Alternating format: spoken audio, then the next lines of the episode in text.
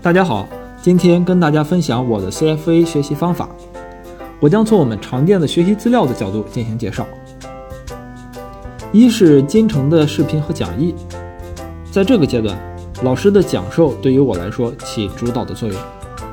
同时，我会在讲义旁边记下这个知识点的重要度和怎么考。比如，我会标出它是考定量还是考定性，甚至有些知识点呢，定量和定性都是会考的。然后就是把这个知识点下的每个小点用序号的形式罗列出来，这样在我们后续整理笔记和复习的过程中，就可以直接问自己这个知识点下面有什么内容。对于涉及的这些内容，基本会怎么考，考到是什么程度，这样就可以给自己建立清晰的基础性框架。第二是 notes，notes 的优势在于每个小节后面都有专门的练习题。在学完之后，直接测试自己对每个知识点的掌握程度，同时它也有利于对当天的学习内容进行巩固和复习。为什么说它利于复习呢？就是用题带出知识点，反复刺激大脑。我们复习到最后，就会发现 CFA 一级内容就是多，但是它不难，所以我们要对抗的其实是自己的记忆。那么我们就需要不断的进行反复。那么有针对性的练习题就是一个提取知识点的过程。其实我们可以联系一下我们以往的学习经验，什么样的知识是容易让我们记住的呢？那就是被实践过的。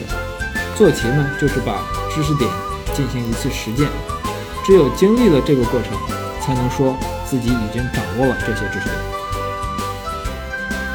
第三是原版书的课后题，它是以大章节为主的练习题。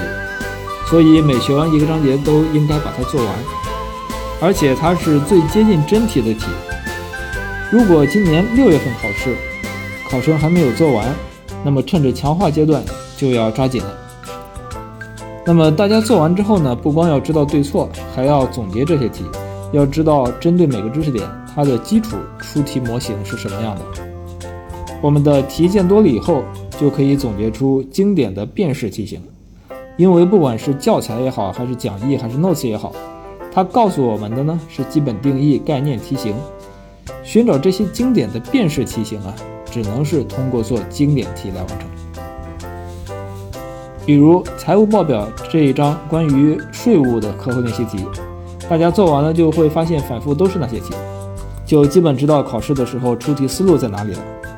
我们做题呢，不是越多越好，而是要通过做题去找思路。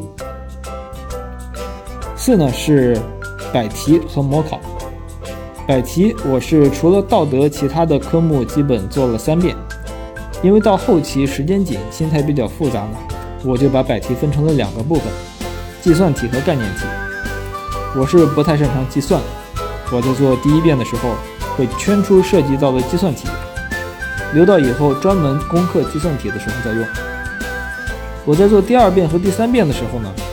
呃，就会将概念题用自我讲解的方式，也就是拿着百题，然后自己对自己说为什么选这个选项，然后看自己会在哪里卡掉，讲不下去了，那就是这个地方不会。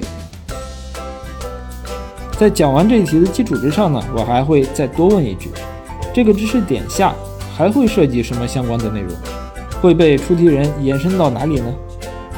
这就是让我站在出题人的角度给自己做的一个预设。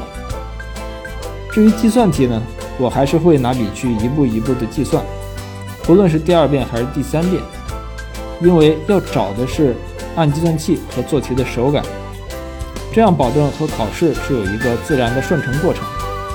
我坦白的说，这次考试中百题对我的帮助很大。当然也想跟大家说，百题一定是要独立完成的。尤其是第一遍不能翻笔记或去参考任何东西。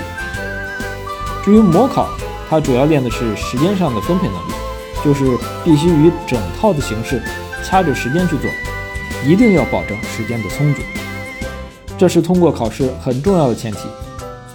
如果能保证把题看一遍去猜过的概率还是很大，那就是真正的学到精髓了。